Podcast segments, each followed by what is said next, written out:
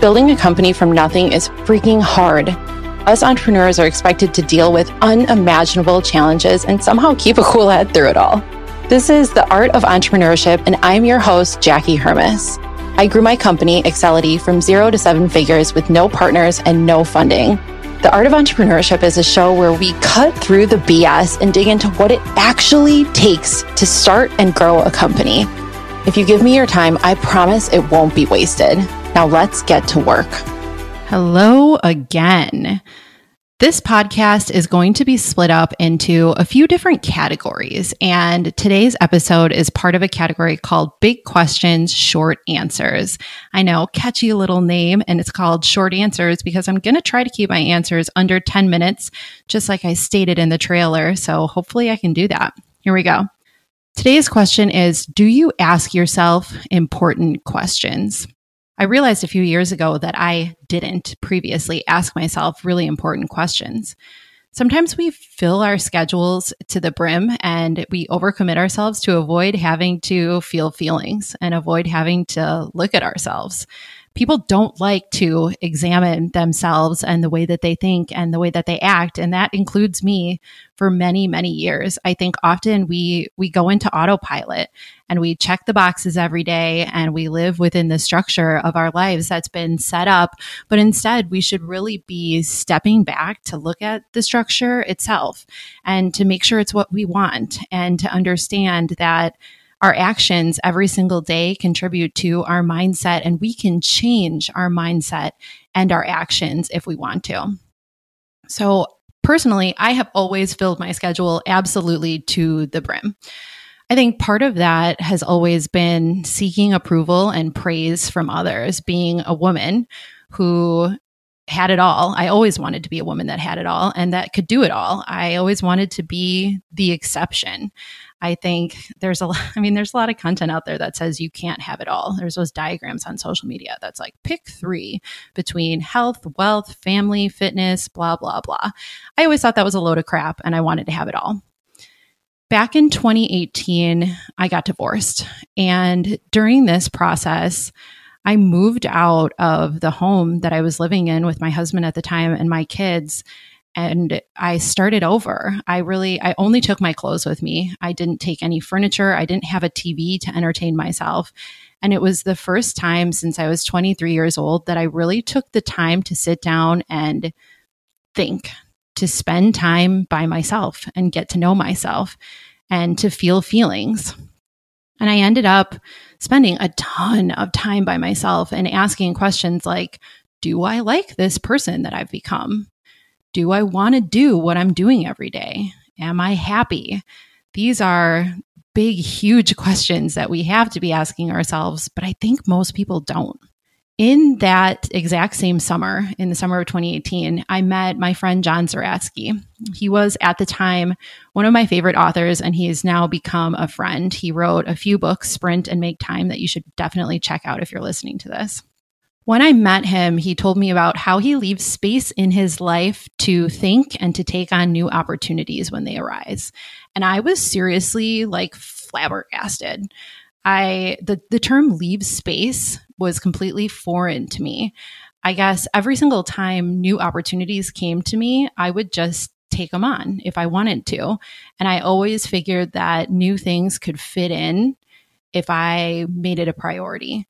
And I would do that until I got super overworked and overwhelmed and absolutely freaked out every, I don't know, six to 12 months, and then had to completely reorganize my time. Over the past few years, I've talked to more and more people, especially entrepreneurs and especially women, that hardly take time to take care of themselves, let alone ask themselves the really important questions that we're talking about today. I learned to ask myself these questions in a few ways, really. Um, one is journaling. I use the high performance habits journal every single day, and it asks questions like, What might trip me up today? What's one word that could describe the person that I want to be today? Who's one person that I should connect with today? It makes me set an intention for the day that I never did before.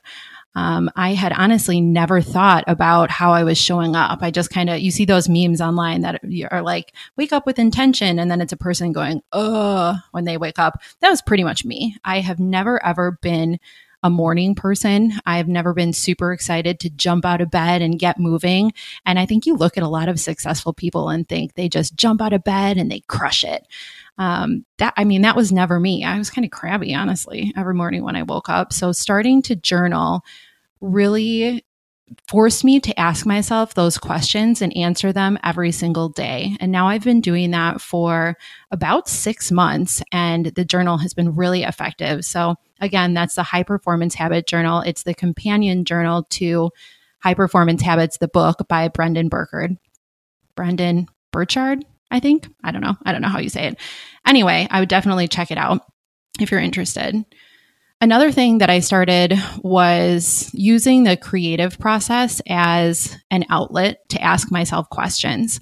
Some of you might know that I recently started a weekly letter, which is basically a letter about the questions that I'm going to talk about in this category of the podcasts.